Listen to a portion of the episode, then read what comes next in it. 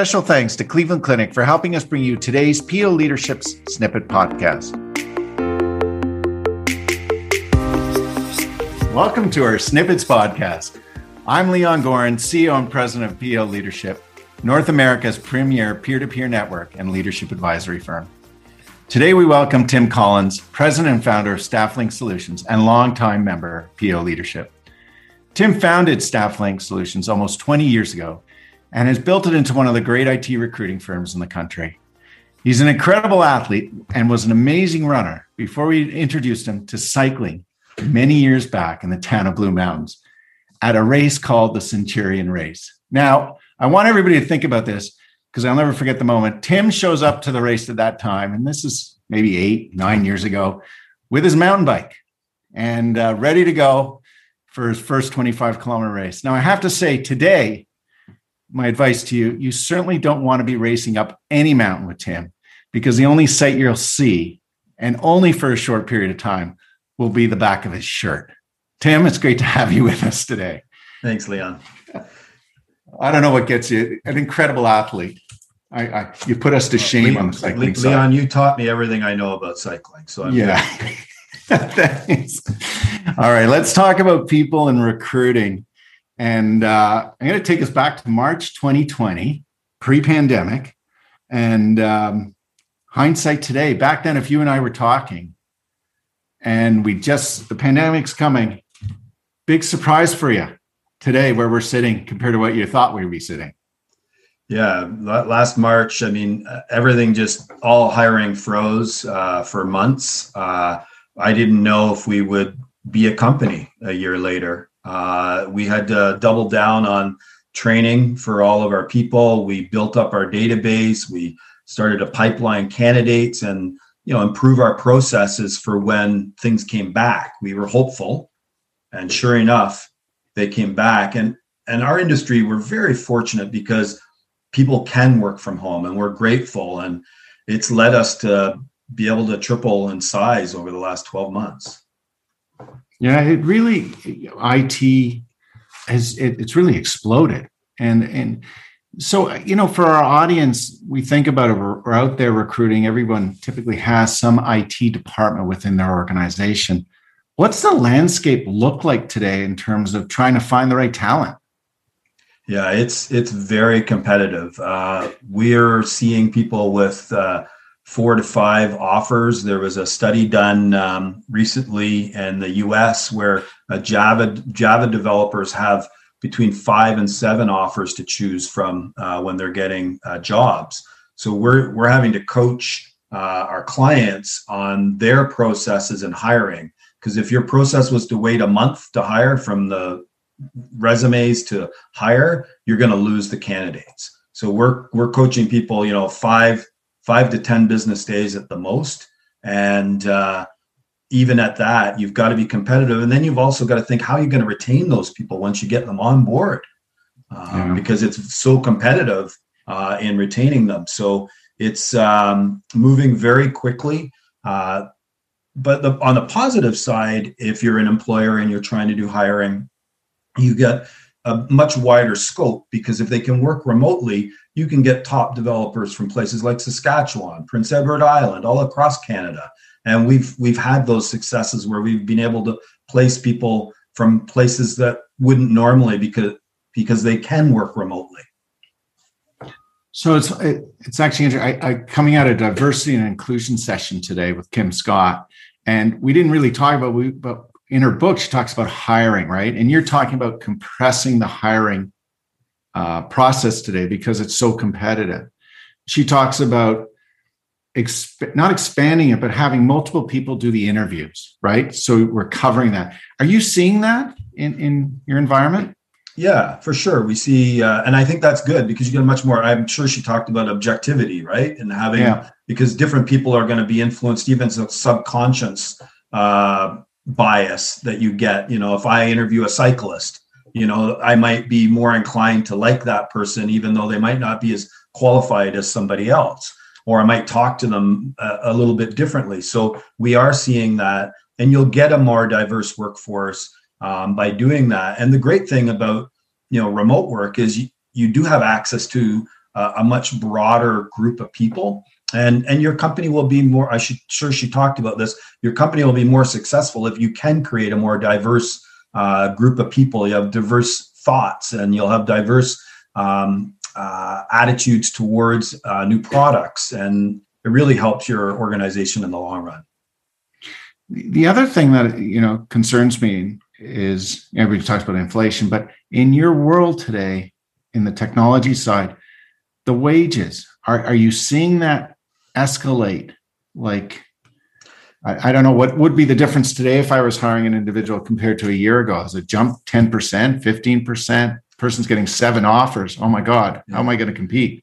Yeah, and and, and it, it is a bit crazy. And um, and then if you're a startup, sometimes they'll overpay from say a Fortune 500 company because they feel like they need to or um, they have that money. But there's always the unique skill set that's over that's going to be overpaid. So that whether it's a supply and demand type thing, right? So there, there's the newest things around machine learning and artificial intelligence, right? So people that have those kinds of skills right now are really in demand.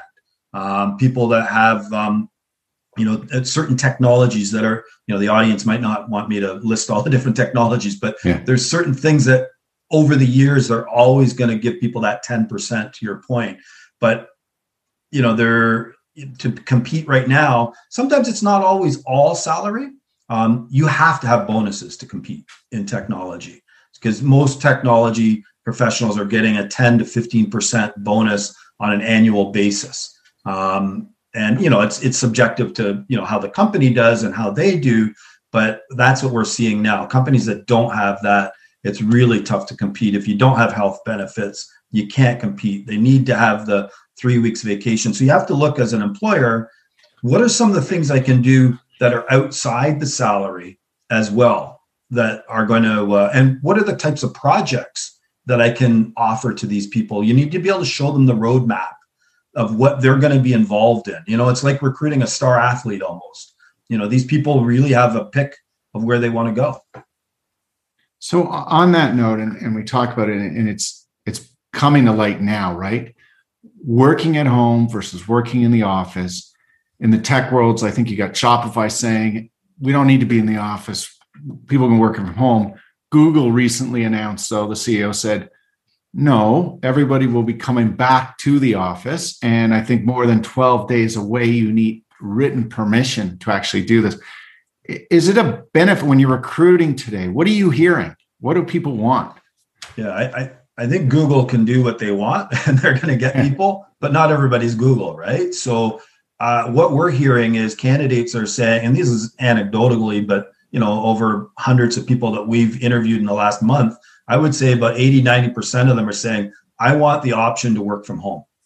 And so when you're saying to people, uh, if you're saying, if you're an employer and you're saying to people, you need to come into the office three days a week, five days a week, you're going to um, shrink your talent pool that you're trying to get.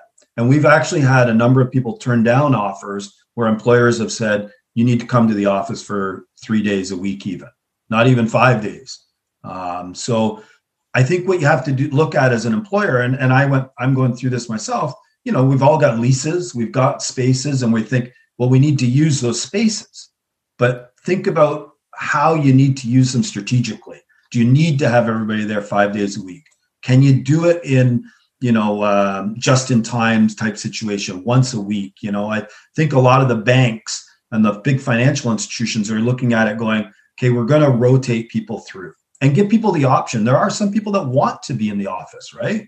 Um, yeah. If you have, depending on your family circumstance at home or where you're living, you know, they want to go into the office, but there's they're definitely a small small minority those folks.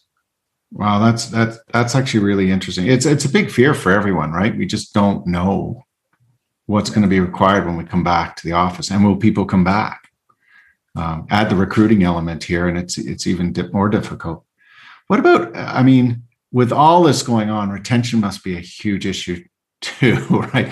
And hanging on to people, even in your environment. I mean, you talked a little bit about the culture of StaffLink what are you doing to keep your people because i'm sure they're in high demand as well right it's it's you know the turnover in in staffing is people are generally less than a year they stay with a staffing company. So oh, you have to do, and you invest a lot. By the time you get somebody up and running, it's you know six months. So what we we've done a few things over the years that to build that culture, and I think over the last 15 years, there's three things that sort of stand out that we've done that really helped us. And I stole one of these from you, Leon, but the offsite uh, meetings. You know, I went with PEO to an offsite meeting, and I saw the bonds that were formed there and the relationships that you develop outside of the actual workplace. So when you come back to the workplace, you have those friendships, relationships, and it's the same thing with our company. You know, we did things like the um, Amazing Race, and we put people in teams, and they're in canoes and paddle paddle boats and um, they had to go around Fern Resort or Blue Mountain Resort or wherever it was. Actually, on your LinkedIn page, Tim, I see the picture.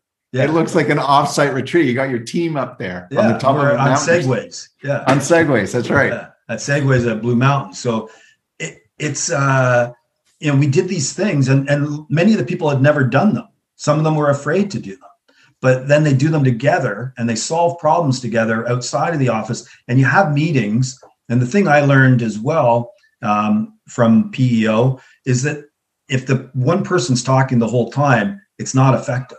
So when I do these retreats, we get everybody to talk about their uh, area of expertise.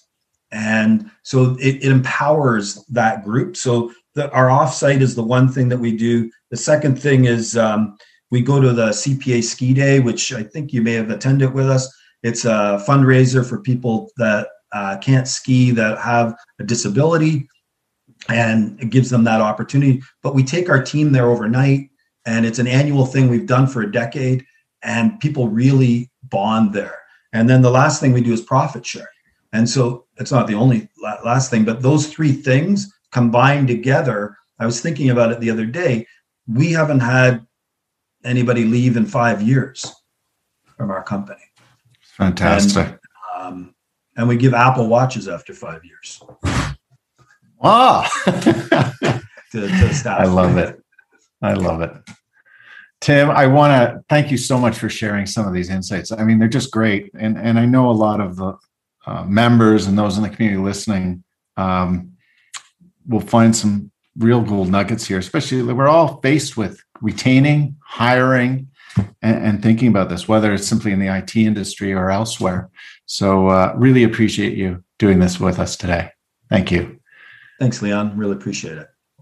If you're interested in any of our live webcasts, The Way Forward Live and and or any other snippets, please take a moment and visit us at po-leadership.com. You'll find on our site various previous recorded webcasts, which include guests such as Professor Janice Stein, Harvard's Rosabeth Kanter, Michael Beer, Rob Chestnut, Dr. Greg Wells, Jason Self, Mitchell Goldhar, and many more as we cover such topics as mental health, leadership, the world reset, reset, and a host of other, others. Thank you for joining us today, and we look forward to seeing you again shortly.